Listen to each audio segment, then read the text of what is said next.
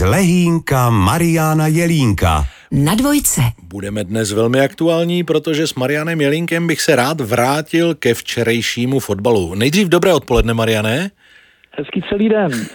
Naši fotbalisté včera v osmi finále mistrovství Evropy překvapivě pro mnohé porazili Nizozemce 2-0, postoupili do čtvrtfinále. Tak by mě zajímalo, co v tom sehrálo klíčovou roli a jestli můžeme v té souvislosti mluvit o takzvané hodnotové homofílii, která dokáže lépe eh, semknout tým. Ale pěkně po pořádku. Jak jste si užil fotbal, Mariané? Tak já musím říct, že to byl úžasný příběh krásný začátek, plný očekávání, trošičku pochybností, jestli to zvládnem, nezvládnem.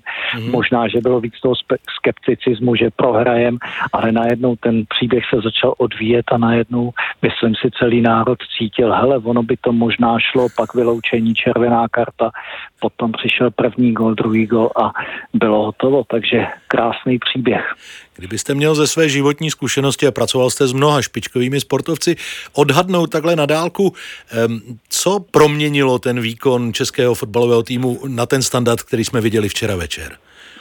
Tak já si myslím, že eh, jednak se nepovažuji za fotbalového experta, ale... Ani já. Myslím si, myslím si že z hlediska psychologického eh, to bylo několik aspektů. Jednak eh, bylo fajn, v úvozovkách fajn, že jsme tou základní skupinou neprošli nějak příliš moc hladce, mm-hmm. protože to očekávání by bylo příliš vysoké.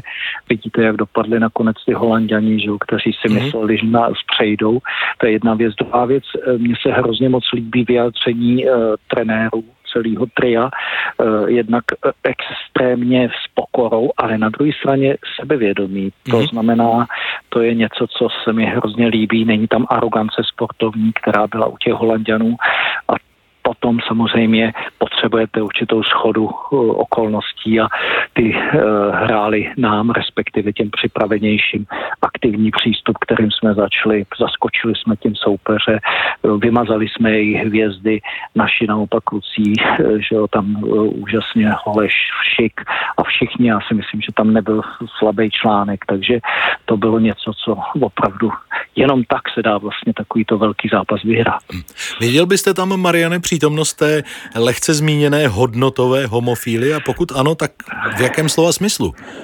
Hodnotová homofilie, to je zajímavý termín, je to termín, který spojuje vždycky úspěšné týmy, respektive charakterizuje úspěšné týmy a znamená to, že ti lidé, kteří se toho účastní, se opravdu stojí za společnou jednou věcí a hm, stejnou mírou emocí a svých dovedností a maximální mírou těch uh, dovedností do toho vstupují.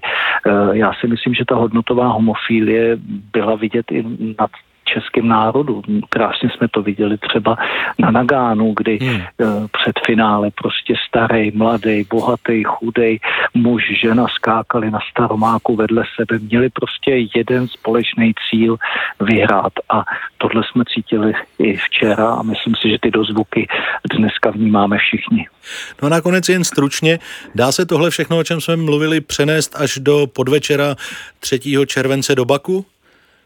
Určitě dá, na druhé straně bude to úplně jiný zápas, mm-hmm. už mhm. tam nejdeme jako outsideri, už tam je jiná role a splnit to očekávání, protože každý vidí a vnímá, hele, ono by to možná s těma dánama mohlo výjít. A to už je něco jiného než s těma holanděnama, kde asi to nevyjdeš. Takže je to trošku jiná pozice Říkám Marian Jelínek a pak, že není odborník na fotbal. Díky za dnešní aktuální rozhovor, budu se těšit zase zítra. Naschledanou. Naslyšenou. Odpoledne s dvojkou.